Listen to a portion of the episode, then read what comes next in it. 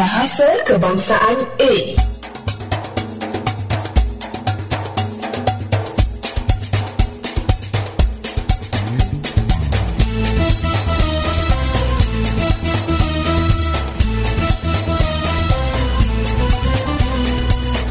Menurut Tata Bahasa Dewan, bahasa terdiri daripada kumpulan ayat yang tidak terbilang jumlahnya. Ayat pula terdiri daripada rentetan perkataan yang bermakna. Penyelidikan terhadap tata bahasa biasanya dilakukan dari dua segi, iaitu dari segi cara perkataan dibentuk daripada bunyi-bunyi bahasa dan dari segi cara perkataan-perkataan ini disusun menjadi ayat. Contoh pembentukan pada peringkat perkataan ialah perbincangan tentang awalan dan akhiran. Dan contoh pembentukan pada peringkat ayat dan binaan ayat-ayat tertentu. Dalam istilah ilmu linguistik, bidang huraian pada peringkat perkataan disebut morfologi. Sementara bidang huraian pada peringkat ayat diberi nama sintaksis. Tata bahasa ialah perkataan yang berasal daripada dua perkataan Sanskrit, tata dan bahasa. Tata membawa maksud peraturan atau petua yang digunakan bagi meletakkan sesuatu pada tempat yang betul.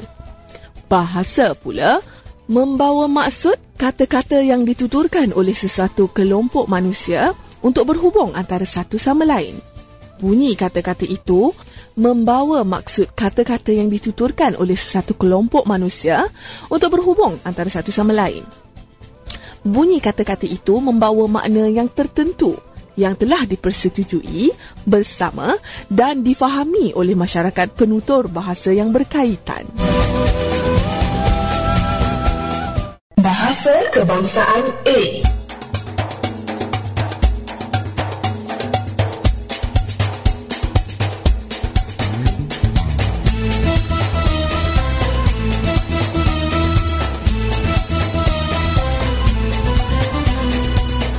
Tahukah anda peri pentingnya tata bahasa? Sekiranya anda tidak mempelajari tata bahasa sesuatu bahasa yang ingin anda gunakan untuk berkomunikasi, besar kemungkinan pertuturan anda sukar difahami. Bagi rakyat Malaysia yang bukan Melayu, apabila bertutur dalam bahasa Melayu, tanpa mempelajari tata bahasanya, mereka akan bertutur mengikut gaya bahasa ibunda masing-masing. Tata bahasa sesuatu bahasa berbeza antara satu sama lain. Umpamanya, apabila orang Melayu menjelaskan warna sesebuah rumah, dia akan meletakkan perkataan warna rumah itu selepas kata nama, iaitu rumah. Seperti rumah hijau. Tetapi, di dalam bahasa Inggeris, kata untuk warna diletakkan sebelum kata nama, menjadi greenhouse. Bahasa Kebangsaan A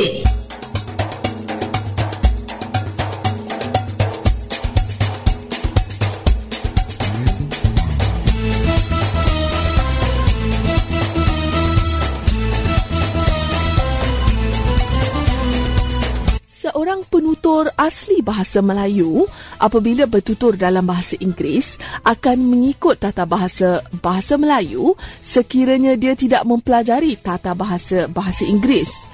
Begitu juga halnya apabila seorang Cina atau India yang tidak pernah berbahasa Melayu atau belajar bahasa Melayu secara formal, mereka akan menggunakan bahasa pasar bahasa pasar ini dituturkan tanpa mengikut peraturan tata bahasa Melayu kerana pengaruh tata bahasa masing-masing mewarnai bahasa Melayu yang digunakan.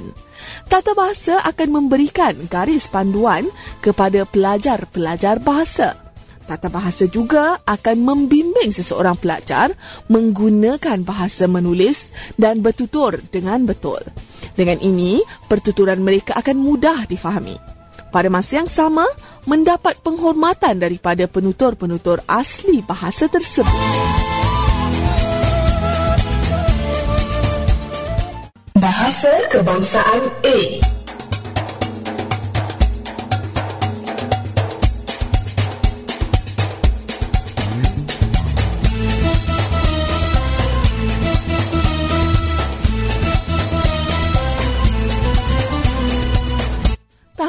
anda bahawa prinsip-prinsip utama tata bahasa dapat membantu seseorang mempelajari bahasa Melayu dengan betul? Untuk mengelakkan kebiasaan berbahasa yang salah, seseorang pelajar harus menguasai perkara-perkara penting dalam tata bahasa seperti mengetahui cara-cara menggunakan imbuhan dengan betul. Imbuhan-imbuhan yang digunakan pada kata-kata dasar akan menjadikan kata-kata dasar itu mempunyai makna dan kegunaan yang berbeza. Kata-kata yang berimbuhan itu pula harus digabung bagi membentuk frasa dan frasa ini pula dapat membentuk klausa. Gabungan frasa, klausa dan ayat-ayat dasar ini akan membentuk ayat-ayat yang kompleks yang dapat menyampaikan buah fikiran. Kebolehan menyampaikan buah fikiran ini membezakan seseorang yang telah menguasai penggunaan satu bahasa dengan yang hanya mampu memahami tetapi tidak dapat menggunakannya dengan berkesan bagi menyampaikan pandangan dan buah fikiran.